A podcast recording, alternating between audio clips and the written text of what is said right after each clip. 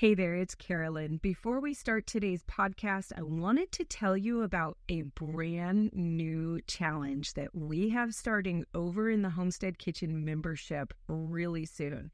This one is all about making your very own herbal oils and culinary oils and cosmetic oils and turning them into salves and balms for your herbal medicine cabinet. If you're interested in joining me for the Herbal Oils and Salves Challenge, then go to homesteadingfamily.com forward slash podcast dash herbal oils. Again, that's homesteadingfamily.com forward slash podcast dash herbal oils. Hey, you guys, this is Josh and Carolyn with Homesteading Family, and welcome to this week's episode of the Pantry Chat Food for Thought. This week, we're talking about how we raise all of our own meat, or most of our own meat, and how you can too. A year's worth. A year's worth of meat, yeah. Absolutely. With prices raising at the grocery store on meat, oh, it's getting it's, expensive. It is getting expensive, and honestly, I have not. We've been raising our own meat for so long. I'm not extremely in touch with what you know meat prices are and where they've gone. But I know in talking to a lot of people, yeah. things are getting rough. And there's actually a lot you can do in a small space. We're going to talk about everything we do here, and then give you guys a little bit of strategy on how to approach it if you're new to this or you're struggling. Some just tips and tricks that'll help you, um, depending on where you're at on your scale. But first, the chit chat.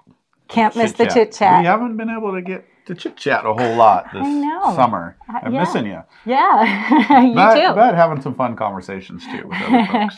yeah, that's been fun. You've been out and traveling and working with some other people. So yeah. I guess that kicks off the uh, what have you been doing? But first, if you're new to the pantry chat, we do chit chat for a few minutes to get started. Um, if you want to skip the chat and go right to the main topic, that is time stamped for you. Absolutely. Good. So, where have you been and what have you been doing? Wow. well, most of you, or a lot of you, probably saw. If you didn't, go check it out after you watch this. But um, I was with Paul Gautschi all last week in Washington. Um, if you're not familiar with him, that is Back to Eden Garden. Most people, if you're in the homesteading life, or gardening, you know about Back to Eden method, and that comes from Paul Gautschi. And uh, we're actually filming a class with him where he's teaching his method. I don't think he's ever quite done it this way before. It's really exciting where we're actually laying it out and getting into the details. And this is going to be a class for the School of Traditional Skills. Yeah. Keep your ears open for that, for the announcement, all that. August 1st, right? I think is when There's we're a big, big announcement, announcement coming we'll, we'll keep, August 1st. Keep giving you a little inside here, but um, but that's really exciting to get to hang out with him for a week. Super, super neat guy. Yeah. Just, just an amazing guy who loves the Lord and and um, and just fascinating his his view on things. And a lot of things that I've studied, and that I know a lot mm-hmm. of people in my circles have studied and you know researched. He's come to through really just honest observation and talking to God and and trying it's things amazing. in his garden, and uh, it's really really neat. So so yeah, and if you did, if you missed that pantry chat, that was a good interview. And um, man, the week before that, I was in Oklahoma with Brandon Sheard. If you guys are familiar with him, the Farmstead Meatsmith. Of course, you know I love my ball caps. Um, and, and, yes, he does still have hair under there. So I do. It's here. I've, I've heard it's disappearing in the back, so I'll just keep my hat on. That's such an easy solution for a guy. Like, you know, that would not be the answer for a female. We, I don't see a lot of your girls going bald. I thankfully, you know, thankfully, yeah, I, yeah. I, I, agree. We'll take it. You, know, you keep your hair. okay, sounds good. Uh, so, uh, anyways, yeah, and uh, I think that pantry chat's out as well, where I got to interview Brandon, and um, yeah, we were curing pork, salt curing pork the traditional way, and we've done a bit of that, and we've gotten busy and gotten away from it. And I was re-inspired to come back and look at, you know, curing whole pieces of the animal, curing your own. It's so easy, you guys. It is so so simple, and you know, it's scary because it's like, can I really do this? And I remember when we first did it some seven years ago or so and we just looked at it hanging up there in the pantry. Like, and was like, can we eat that? Is, is it that really safe? that easy? And it is, and it's safe. And Brandon took us all through that, and and and much much more, and very very cool. So that's that's been my last two weeks, and um, that's really exciting. back here, just working on the homestead and trying to keep projects going here. And so, for those of you guys who don't know, Josh kind of talked about the School of Traditional Skills. That is a new project that we're working on. It platform. is a brand new platform that will be coming out. Again, you'll get the announcements on that on August 1st. So, yeah. you guys are kind of getting the insight because you're here with us as it's happening. But it's really, really exciting. I'm so excited about it. And I love you're talking about Brandon Sheard, Farmstead Meatsmith and how simple some of these old traditional skills really are. He says that the hardest part of curing pork is believing that it's actually that simple. Yeah. And I think that's so true because we're like, oh, it's got to be more complicated than this. And it, so many of these old skills really aren't. They're not that complicated. We want to complicate them in our modern, like, it's got to have more steps. It's got to have more this or more that. And it just, it's not well it's not even that we want to. We've been taught that it's complicated because some professional has got to do it in a factory somewhere um, and you know what? For mass delivery and mass maintenance of all that, yeah, there's a lot of safety issues, and so things have to get done. But this is not the way the world's worked for six, eight, ten thousand years. You know, uh, people have dealt with all this, fed themselves, mm-hmm. and so this is definitely what you know what our life is about in the school of traditional skills is learning how to do these things still in the modern life because we right. still got to live our modern life. But so much of this, and just you know, being with Paul and Brandon, that was the theme in both of them. It's like this, this is really simple. It's believing that you can do it. Yeah. And getting your head out of you know all the fear and all the things that say we need to be dependent on the professionals and the grocery stores to do some of these things when we don't. And the reality is, like prosciutto and ham in the store is not prosciutto and ham. It's it's something else. Some industrial yeah products. So, anyways, it's really yeah. cool because a lot of it is simple. It's just learning the key steps. So there is learning to do, which is what school traditional skills is all about. Is mm-hmm. the journey of just learning, getting you right in there and showing you how to do it and get you engaged. Because yeah. it's just basic things that you need to do, and then just having the confidence to do it and trust that uh, this works. And our forefathers and grandmothers before us did it generation after generation. A lot of these things pretty exciting. Yeah, yeah. So, anyways, I'm I've been out, not here a lot, and um, you've been here holding down yes. the fort. Yes. And uh, so, what about you? What is going on with you? Well, I don't know how it is in your households, but the moment Josh walks out the door, we kind of have this history of things falling apart, and this we we did pretty well for a while we there. a couple years where, but yeah. you've been taking a child with you on each of these filming trips. Yeah, some of the older kids. really exciting. yeah. And I did not know how much I have come to depend on our oldest son when you're gone. And so there was a moment where you and Tristan both left, yeah. and they weren't even to the airport. And I was making emergency vet calls. The oven broke, the septic's backing up. Like it was one of those moments where it was like, oh my goodness, how can I handle all of this?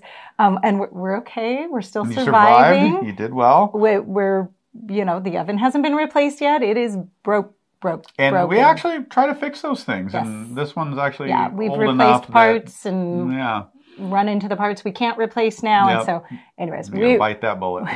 we are getting through. We're we're surviving that, but um, but yeah, you know, it's been uh, because it's been such a late spring here, now that it's warmed up and we feel like we are truly past the freezes and the frosts, um, uh, now it's like go.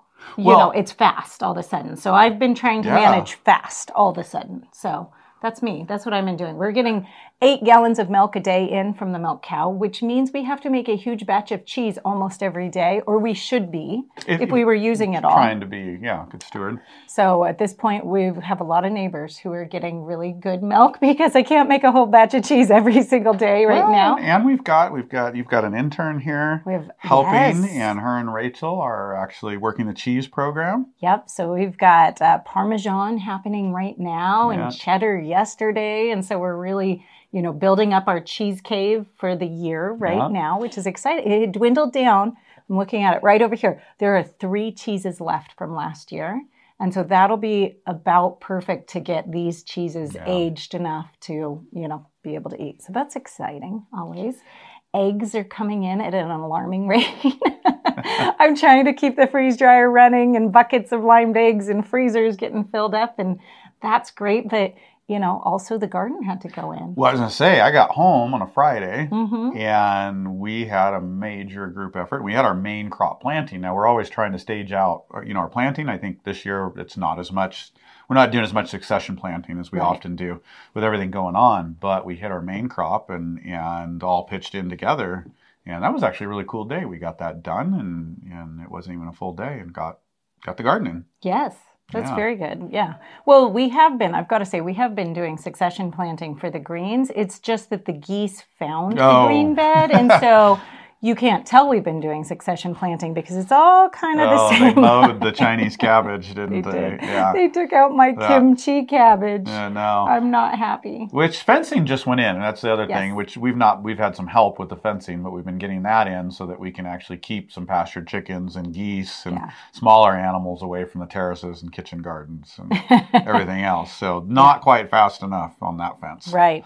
hey, before we jump into the question of the day, I've got to show you guys the brand new issue of the In the Homestead Kitchen magazine is just out. Right. This month it's on strawberries. Make sure you follow the link and go get your subscription because we have one coming out every single month. Now, I want to be really clear. This is the only physical copy in existence. You will not get a physical copy. It is a digital magazine. Aw. I know. One day I dream of being able too. to actually turn this into a physical magazine that you guys get in the mail. But for the moment, it's digital. And this month it's on strawberries. We talk about how to grow strawberries, how to harvest them. We have a lot of great recipes. Um, you guys are always asking me for more of my recipes, and so this is where we're putting them. Is In, in into this here, in the into magazine, the magazine right? Yeah. um, strawberry mousse, and this is like homemade delicious stuff. This is solid ingredients, easy ingredients that you can source anywhere. Um, good, homemade, family friendly. These are not fancy recipes that you're, you know, only going to find ingredients for by ordering things. And, and I can attest to it. I'm the resident taste tester. Sometimes Um, I call it the guinea pig. We also got to work with Heidi Horth, um, and she gave us one of her kid recipes Oh, on strawberries. So that's really exciting at because it's a visual recipe, so you can help your young children even start to um, to cook. But we talk all about preserving strawberries, how to freeze them, how to freeze dry them, how to turn them into great jams and fruit leathers. So make sure you jump over and grab your copy while it's still available. It's only available this month. You got to get it, and then you can download it, and then it's yours. And then after that, it goes away to make room for the next issue. So it's printable, right? It is Downloadable, printable. so you can make your own physical copy Yeah, to take into the kitchen and work with or whatever. beautifully viewable on a tablet or a phone or something like that too Yeah. if you want to just keep it there because it is a lot of color so Yeah. um, so for printing it might be a little hard but yeah so jump over and grab that but today we have a question of the day Okay, got this one. It's, your, Yep. it's for you. So, Okay. Little Cougar on the brownie mix video. On your dry mixes, do you vacuum seal the jars or just screw on the lids and put it on the shelf as is? Personally, I just screw on the lids and put it on the shelf as is. We go through those pretty quickly. We'll go through them within about three months. If you wanted them to sit for a really long time on your pantry shelf, it, you know, vacuum sealing is never a bad idea. It um, just, you know, helps to decrease any flavor loss really is what you're dealing with in something like a brownie mix you know you don't want that cocoa to not taste so coke excuse me cocoa-ish anymore. Um, that's really what you're dealing with. None of the ingredients in there is technically going to go bad. So you do extend your shelf life though. But if you guys haven't tried that they are phenomenal. They are so incredibly good. Oh, yeah. one thing i did learn though after putting that particular video out is that because we've had our convection oven, my times in my recipes are often off No? because convection ovens cook a lot faster. So a lot of people were telling me while I said about 25 to 30 minutes, theirs was taking closer to 45 minutes to bake. So something to be aware of, something for me to be aware of, but also you guys, if you go to try it, you might expect it to take a little longer than I said in the recipe. Good to know. Yeah, there you go. Right. Okay. So, jumping into topic how to raise, how we raise, and but we're going to also share with you how you can raise a year's worth of meat. Yes. In our household, that is a lot of meat. So always keep in mind when we're talking about quantities of food that we have a large family and we tend to have a lot of guests mm. around. So we've got 10 children. We have at the moment one intern and a family friend staying with us mm-hmm. for so a while. 14 in house eating every day. Yeah and then obviously you and i. And then grandma and grandpa are here on the property so they're stopping in for meals regularly. Mm-hmm. and then we'll have like my brother and his daughter are going to come and stay for about three weeks so they'll be around. So we have a lot of people we're feeding I say that to you so you don't start hyperventilating when you, you hear you, the number of animals we raise right. for meat. You don't have to do that. So we'll, we'll get to some strategy how you can figure out what you need for a year's worth of meat in a minute after we just talk about what you know what, right. what we're doing, what that looks like here on a large you know family homestead. Um, but we will break it down because it, it's a little it's a little crazy. Sounds like. So I mean, let's just dive in. We're raising um, anywhere from 150 to 200 meat chickens every year. Yes, this so, year we are raising 200, but 50 of them are for our son is selling them. Right. Yep. So 150 for our family. Right, and that's that is uh, 150. That is 750 to 900 pounds right there yeah. of meat. And um, for us, we're just getting started. That's a lot of meat right yeah, there, right is. there alone. Um, we also are raising a couple turkeys for us as we're talking about yeah, poultry. turkeys. We usually do about three poultry, three turkeys that we keep for the mm-hmm. household. Mm-hmm. We raise more and sell them. And, um, but well, I'm not getting this to, a minute because we didn't even really talk about it beforehand. But turkeys, because they get so large, they, they can be a good, everything's chickens, but turkeys can be a good way to raise quite a bit of meat in one animal. Mm-hmm. And so there's some benefits to that if you don't mind like canning it, breaking it down a little bit, not just putting it up whole. But so we do a few turkeys. We also do a few geese. We mm-hmm. have a free ranging pair on the on the farm. Yep. And so we get a few geese in. Um, and then we raise pigs. We've, we've, usually two pigs. Okay. Yeah, yeah. And we've gone to more of a, a lard type pig. Yeah, so we, this year we're raising Kune Kune. Some of you guys have followed us on the journey that we yeah. have now our breeding pair of Kune Kunes. And we're waiting for them to breed because apparently they're a little fat and lazy, just to be honest and candid. Um, and that's probably my fault. They they came in. They came from a friends in California, in warmer weather and they came in in the fall. So I was worried about them going into winter. It's more humid here, colder, and so I wanted to make sure they were beefed up. Now, now these these heritage beefed breeds up is a understatement. these heritage breeds, and especially the Kune's, the fat pigs, um, they they fatten real easily. Well, okay, let, let's differentiate that. They are fat pigs. They're very fat. Okay, right so now. they're a lard pig. But they're a lard pig, which means they're going to naturally put on more fat so that you can produce more lard right. once they get to your kitchen. Which is what we want. That's that's a goal for our, us, yeah. not just the meat, but the lard, and that's a whole nother discussion about lard and butter and cooking fats and and um, it's a little easy to get some of that from pigs. Yes. Anyways, um, you know, I wanted them to do well through the winter, and so we fed them pretty well, I guess, better than I thought because it wasn't that excessive of feeding. Anyways, they got fat, they stayed warm, and um, but now they're not breeding because they're they're a little fat and lazy. So they thankfully Kune's graze. They're good yes. grazers. So we've now gotten them out to mm-hmm. pasture, mm-hmm. and we're having to shoo them along a little bit and, and push them. But they have an exercise program. Right. So they've got an exercise program and they're eating more greens and grains, which is great. They actually will fatten very well on grass. Well, and I've got to say, it is testament to the fact that you can raise pigs well off of kitchen scraps just like they oh, used to do. Yeah. Like we're having to not give them our kitchen scraps now, not as much of them well, because they were over fattening on kitchen scraps. We actually pulled all the grain by March, late March, yeah. in just kitchen scraps. And then they still weren't losing weight yeah. on just kitchen scraps. So I was finally like, okay, it's grass is getting up. Let's get them out. And we're now pulling the kitchen scraps back. So you want to talk about economical meat raising? Yeah. You know, that's a good way to go. Okay, yep. so we have so a couple pigs. We got a couple pigs, and then a couple sheep. We raise two to four sheep every year, depending on the year, and we restarted a flock and because uh, we switch breeds, and so we're probably just gonna have two this year, which mm-hmm. is which is kind of our standard. Yep, and usually a beef, a yes. full beef. Yep, and which is going to yield us four to five hundred pounds of meat, mm-hmm. and um, and then usually we fill in the gaps with a bit of hunting, some venison. And a little bit of fishing for us up here. We don't get a chance to fish real seriously, but we also do supplement with some.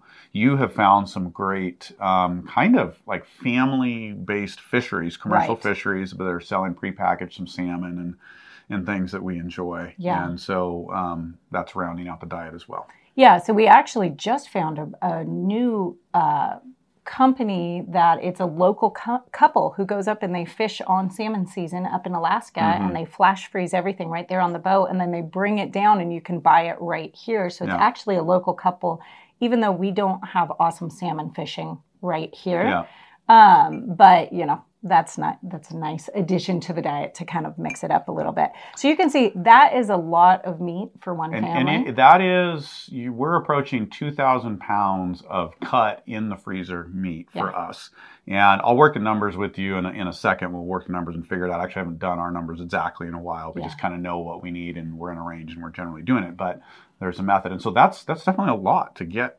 You know, off the hoof and into the freezer. The good news is, is you probably don't need to raise that much meat. Definitely not. And we though are we're fairly heavy meat eaters. We're, we're pretty solid, and so you know every family is going to be different. Mm-hmm. So let's just dive into like how do you figure out how much you need for a year? And it's actually pretty simple. You kind of just got to figure out what's your average consumption per person per day.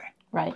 And you know, for us, we figure about a half pound per person, which is, I would say, on the heavy side. Yeah. Um, but that kind of covers our guests are coming and going. You know, I think a quarter to a third is probably more realistic, but it's mm-hmm. going to depend on your eating style, your diet. Might be less for some, it might be more for others. Yeah. Um, but that's the first thing is in, in, if you're buying meat from the store, just look at what you're buying and how you're consuming it you know and if you haven't really thought about it that way and just look for a number and you got to just start out estimating but mm-hmm. but if you're you're buying food or you're cooking meals regularly with whole foods you should be able to come up with a number and say okay our family eats a quarter pound per person a day and we'll go with four people so that's a pound a day mm-hmm. per you know for for the family times 365 that's 365 pounds for the year that you would need. So that that math is really easy to get yourself a target yeah. in how much meat do you need to raise or bring in. Yeah, and I think that's so good to have an actual quantifiable number oh, like that. Helpful. It's yeah. really, really helpful. Not only does it help you understand what you're spending on meat, say at the grocery store, um, it helps to give you those targets. Now, one of the things that here in the modern world, we are really used to. I know this has been a real struggle for me different years as we've been trying to figure out mm. our meat problem or project and growing our meat um, is diversity. We're used to, you know, yeah, you can go if you need 365 pounds of meat, you can go get one beef from a local rancher, have it butchered, and you can have beef every single day of the year for your entire mm-hmm. allotment. Um, you know, that's not how we're used to eating no, in our culture. No. And so for me, we've had years where all we could do was raise chickens or all we could do was raise, you know, sheep or you know, as we've gotten started for different reasons. And that's been a real challenge. So make sure as you're thinking about this that you add in the diversity factor to it too. You don't just want 400 pounds of beef and that's your meat for the year. If you have a choice. Now, if you get into a situation where that's all you can do, then that's all you can mm-hmm. do and you live with it and you figure sure. it out right and it is doable and i was going to i'll talk about that in chickens in a minute because that's one of the easiest places to start yeah. with small space and low commitment over mm-hmm. time but um, you know you do want to add like you said 400 because 365 but you're probably going to have guests yeah. Um, you're also going to have bone in so really when we're talking about that quarter pound or say third pound which is probably a closer daily average um, that's without the bone. So so you do need to round up a certain mm-hmm. percentage, and you know like the 365, I just take it to to 400. That's about 10 percent, you know, yeah. increase. Um, and but you got to figure that if you're if you if you are do a lot of hospitality if you feed a lot of people then you need to increase that even more and really after you do that for a year or two using that method you'll just start to get a feel and you'll start to know yeah. you know okay we need to we need to get an extra feeder lamb this year you know yeah. or we need to you know buy a larger beef if we're buying in or or you know supplement because our beef is smaller or something like that you you start to figure that and work it out but those right. numbers really help you get going yeah Okay, so let's dive into the different types of meat that we can raise or that yep. can be raised and kind of make some notes on that. first on our list is chickens. Yeah. Right? They're, they're really the gateway because they're easy to raise in a small space. You, you, you know, you, you prefer, preferentially you have some grass, but that's not required. Um, you definitely need some space, but not a ton of space. And the commitment's, you know, eight to 12 weeks. Yeah. Um, and, and you can raise, I mean, you can easily raise, you know, say uh, 400 pounds, that's you know 60 to 70 birds, mm-hmm. And you can do that in you know one to two chicken tractors depending on the size, yeah. and not a lot of space. So it's a it's a very doable project mm-hmm. for a lot of people. I love that time commitment is so much shorter because mm-hmm. it's not like you're getting into oh I'm going to have a cow out in the barn for the next year and a half, you know, sort of a thing where you you feel like you're really committed to this. It's a short period of time where you're committed and you can fill up your freezers that way. One thing to really note about chicken though is that you know, your average chicken that you're going to raise is five to six pounds, probably. A lot of times, yeah but five to six pounds include is the whole bird which means mm. which means the bones. Well, the bones. It's got yeah, the bones not, in yeah, there. So if you're used to going to the grocery store and buying boneless, skinless chicken breasts, and you're replacing that yep. with a whole chicken, you do need to kind of finagle the math a little bit because that that is a difference if you're depending on that for your family meat supply. Definitely is. The the the other side of that discussion is, and you should be doing this whether you got store bought or not, is making use of those bones and yeah. the skin and things that sometimes you may not eat. Hopefully, you eat the skin; it's really good and it's good for you. But you can then make good broths mm-hmm. that turn into soups and lots of other stuff. So, the other part of raising chickens is that it is actually a little challenging and fairly expensive to have somebody else butcher your chickens for you. It doesn't end up always working out great math wise on the dollars it's definitely going to save you a lot of money if you're set up to butcher yourself. So that is something that you do want to be aware of. It could be almost impossible to find somebody else to even pay to do your chickens. Mm. So you do need to be aware of that when you go into a chicken raising project. Yeah, you definitely do and there's there's a little investment in equipment. Yeah. So, but that that does pay for itself over time. You just want to get the equipment that's appropriate for the scale that you're at. Like we just made do. I mean, we had some old barrel for a lot of years and we begged, borrowed, rented a chicken plucker, and we just dunked, you know, by hand, and and we got by for a long time until we got up to well over a hundred consistently every year, and we're like, okay, now it's time to go ahead and invest in a little more, you know, near professional style equipment. Yeah. And other people come and help out. And that's another thing to do is to make sure and, you know, bring people in and do it together. And you can pay people in chickens and, and that helps get it done. But chickens are great because you can easily raise a year's worth of meat. Mm-hmm on a small space. And I was reading a number not too long ago because we're gonna, you know, Justin Rhodes is kind of the guy that's really like dove into all the details of this, yeah. and and we're gonna be doing a class with him, which is really cool. But I thought I saw a number of about like 3,700 square feet. I'm not sure that I have that exactly right for 100 chickens. That's not very much land yeah. to grow. I mean, 100 chickens at five, that's 500 pounds of meat. So it's a pretty small space. So it's really easy to get into. It's easy to learn to, to butcher, to get familiar with, and get everybody involved with. So that's a great gateway, and it's a great just um, once you get the equipment, great you know economical way to raise really quality meat in a small space. Now, if space is your number one challenge that you have, the way to go to start with raising your own meat is actually not chickens.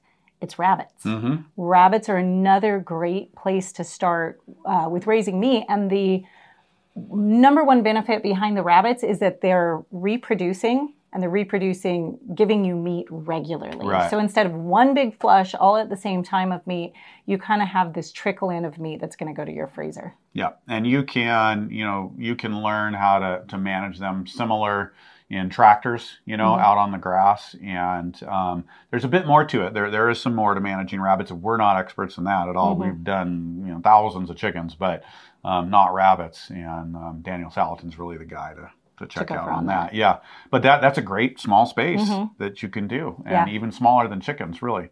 Um, but I don't know the poundages and, no. and some of that, so you'd have to do your research. But it is a good entryway. Yeah. Yeah. Next, you start going up in size, and I, I really think a pig is the next best. You know, moving up to a larger animal, that's the next best step. Yeah. Because pigs are pretty easy to raise. Um, it's great if you can pasture them, but you don't have to. You just need to have adequate space for them to move around in and good housing and all those things. Yeah, if you eat pork, it uh, raising pigs is uh, so helpful because not only do you get the meat, but like we kind of touched on a few minutes ago, you get the lard from it. Mm-hmm. And that starts replacing then not only your meat, but also your, you know, the fat that you need. You can replace butter, you can replace oils, you can replace a lot of those things. So it starts uh, filling multiple purposes, I guess, in the food world on your homestead. Yeah. Um, and so that can be really, really beneficial. Another thing um, is the curing. That yeah. it, it's very curable. So pork is very storable as a meat. It's very storable. It's pretty easy to harvest and handle if you're learning, you know, getting into entry butchering, uh, you know, a larger animal than a chicken, than a bird or rabbit. Um, it's a good step in there. It's pretty easy to do, and yeah, you can, um, you know, you can preserve the lard. You can preserve a lot of those pieces. Hang your own bacon. Mm-hmm. Hang your own prosciutto, which is really just Italian ham mm-hmm. that can store for a very, very long time. So that's that's a great entryway, and you don't need a ton of space. And the thing I like about pigs is they fit into the homestead system very well because they will consume a lot of the leftovers. You know, if you've got extra milk, um, if you're, you know, even if you're buying milk and you're making dairy products, you've got whey, you've got buttermilk, you can fatten the pigs on that. So it's very economical. You can fatten the pigs on all of the meat scraps. And the some of the heritage breeds and the lard breeds fatten easier, so they're a little more economical. Where some of your fast growing uh, meat breeds, um, you know, are going to take a little more grain, and that, that's fine. Pigs are fine. We're not trying to be all grass fed with pigs. They're not a ruminant. Um, but they do have some advantages in giving you more lard for the table, and they can be a little more economical to raise. Yeah, absolutely. A pig is also has the benefit that it's a lot easier to find a butcher to actually butcher your pigs for you. So if you're mm-hmm. interested mm-hmm. in starting to raise animals, but you're not feeling like you are at the place where you're ready yeah. to butcher your own animals. A pig is really kind of that first step of something that you can call in a butcher, a custom butcher, and they'll take it and butcher it for you. Yeah. So. Now, how much meat are you going to get? Um, there's a lot of variety in that based on the pigs. Yeah. And, you know, we're raising lard pigs, and so we're getting a lot more lard and def- definitely a little bit less meat in a smaller animal where you can get some very big, you know, a lot of people are targeting 250, 300 pounds for a feed or meat pig. And so that's going to vary a lot, you know, from I don't know on ours. We haven't butchered the lard pigs yet, but I'm gonna I'm gonna say 75 to 100 pounds of meat plus lard, um, maybe more. You know, all the way up to a couple hundred pounds of meat per yeah. pig. So that you'll just have to find out like what do you have access to, where are you mm-hmm. starting at, talk to whoever's raising them, what you can expect for yield. And um, but that's a good way to go. It's a good yeah. way to get started in a small space. They don't need a ton of space. If you get pigs and you raise them, get two. Don't just get one pig. Yeah. And this is this is true with any animals, but don't get a single pig. So if you don't feel like you need that much meat, then get somebody to partner with you. Um, because they do, while they don't have to have a ton of space, they do need good, clean space. Pigs actually aren't as dirty as everybody thinks. They, they like cooling off in the mud and water. Um, but they need good space and they need a buddy. They need a companion. Yeah, yeah. that that's pretty true of most of the animals. Yep. Um, the next animal that we like and that we raise is kind of in this small animal category, and that is the sheep. Yep. Uh, we love our meat sheep. The meat is delicious. If you've had lamb before and you have the impression that you don't like lamb, try locally raised, well raised mm-hmm. lamb because it's probably different than the things that are coming over on the cargo ships from New Zealand or wherever they're coming from. Um, most people who come sit down at our table and eat lamb have the impression, oh, I don't really like lamb. And then they taste what we have. And they're like, this Whoa. is lamb. This is so good. I love this. It, it's absolutely delicious. It doesn't have to be strong in flavor. It can be really, really mild in flavor. Really can. And so sheep are pretty easy to work with. They're easy to handle. Again, they're another great entry if you're trying to learn to butcher and kind of go from raising all the way to get it in your freezer yourself. Um, they're they're they're easy to work with in that way and manage. Now, you generally do need some pasture for sheep. Yes. Uh, you want a couple of them, and um, you know, you, you, you, if you're going to raise a couple of sheep, you need, depending on where you're at, and again, you, pasture changes everywhere depending on where you're at in the country, but you can probably need at least a half acre or better to raise a couple of sheep. Um, and um, I, I, do want to say about sheep though, because right next to sheep is goats, mm-hmm. and goats are very similar Except sheep have this tendency to get into trouble in as many creative ways as they can. If there's a way to get stuck in something or to get in trouble with something, sheep will take that opportunity. On the other hand, goats have a tendency to try to get out of anything you put them in. Well, they want to go up, is what it is with goats. They want and to this go is something up. I learned. I didn't really realize. I learned filming with Anne of all trades, Uh huh. and and and hearing Joel talk about it too in, in his book. Goats are browsers. So, they they, go are they're going up, and so one of the reasons they get themselves in trouble is not so much because they're trying to escape, but they're looking up. They're climbing on things to find things because they're looking for food and they're naturally curious, and, So- and that's what gets them makes them like you know all the stories that we hear about. They don't. They don't tend to get themselves in as much trouble. They just get out of everything that you put them into. Well, And then so they're in very trouble with me Yeah. or you or- then, or then they're in a different kind of trouble. So, so just in both of those, make sure you have really, really good fences, and make sure it's free from things like little holes in the fence or you know anything that they could get in trouble. Couple couple differences though. Sheep are grazers, Yes. and a lot of people get goats thinking that goats will do fine on pasture, Hmm. and they can pasture, but goats are browsers. They they that's why they're up. They're looking up. So they really, if they don't have browse and you're feeding them on hay, which you can feed sheep and goats hay. Again, if you don't have pasture, if you have a small lot, you can feed them hay. But know that those goats are going to be up looking to things. They're looking for browse, and so that's why we don't have goats. Joel Salatin tells a hilarious story. If you guys know him, he's into all kinds of pastured animals. He tried goats and got up, and no matter what he did with the fences, I think they ended up on the car in the morning.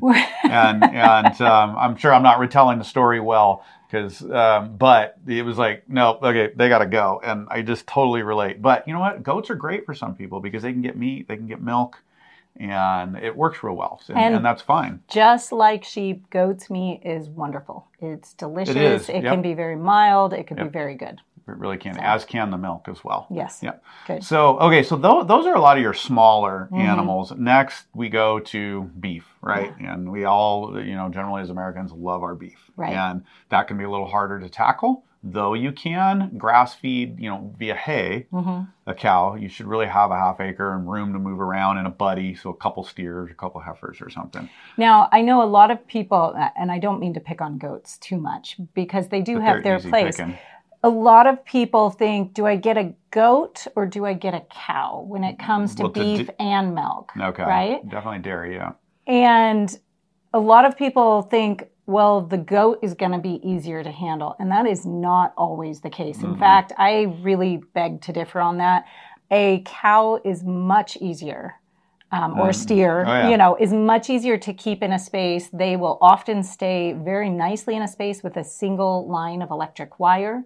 Um, and so, just in thinking about these things, where you're going to start, d- don't equate size to challenge level, I guess. Yeah, yeah, definitely. You just you want to know where your beef's coming from. Yeah. And but beefs, while they're larger, they're definitely can be easier to keep in, easier to contain. Um, I like other breeds other than the Angus. The Angus, which is kind of the popular for the commercial market, they're generally one of the more high-strung breeds. And so if you're going to buy a steer or two, um, personally, I would stay away from Angus. They're not wrong. They just they actually we had one when we first moved up here and we were leasing some pasture, and we had a black Angus steer in a mix of you know crossbreeds, whatever, that would jump the fence Yes. all day long. He was like a goat. He just bing, bing or sheep right over it. Um, so, anyways, just uh, just find find an animal that's being raised. You know, they're, they're a little mellower disposition, which is one of the reasons I like Herefords because they're they're pretty easy going and mellow. They really are. And but you got to blend that with what you have. And so, but you can do beef on a small holding. You know, if you've got a half acre, an acre, and even if it's not grass, I mean, grass is ideal. You just want to make sure they've got space to move around. You can keep it clean. You're not, it's not getting dirty and mucky and pooey. And they need buddies as well if you're going to go that route. But uh, again, a beef, you can yield three, four, five hundred pounds of meat in a season and really take care of your meat needs. Hmm, there you go. Yeah.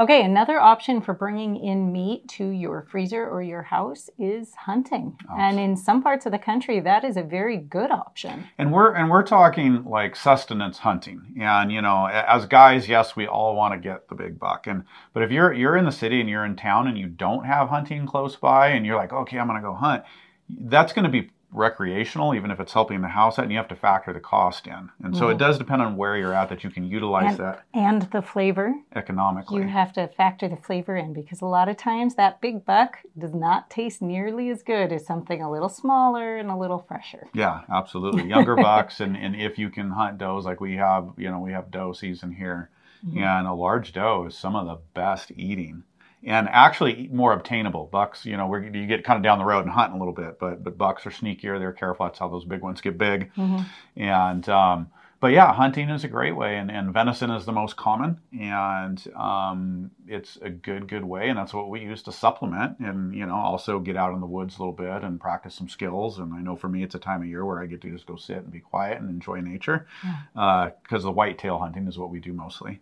So yeah, that's a great way to go. That's good. Yep. Very good. Yep.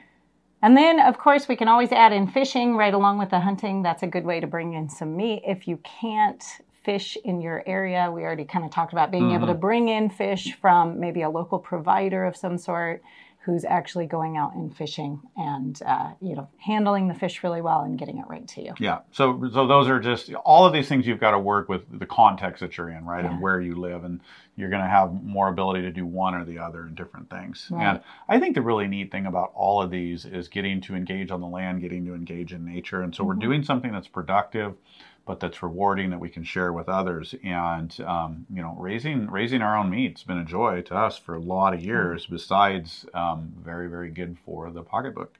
Yeah, absolutely. And if you feel like you just are not in a place where you can start actually raising your own meat, or maybe you can only raise a little bit of it, make sure you look around mm-hmm. and see if you can find a local farmer, rancher that you can work directly with and buy in large amounts of meat, you know, maybe a, a half of a mm-hmm. steer mm-hmm. or, you know, a whole hog or something like that all at the same time.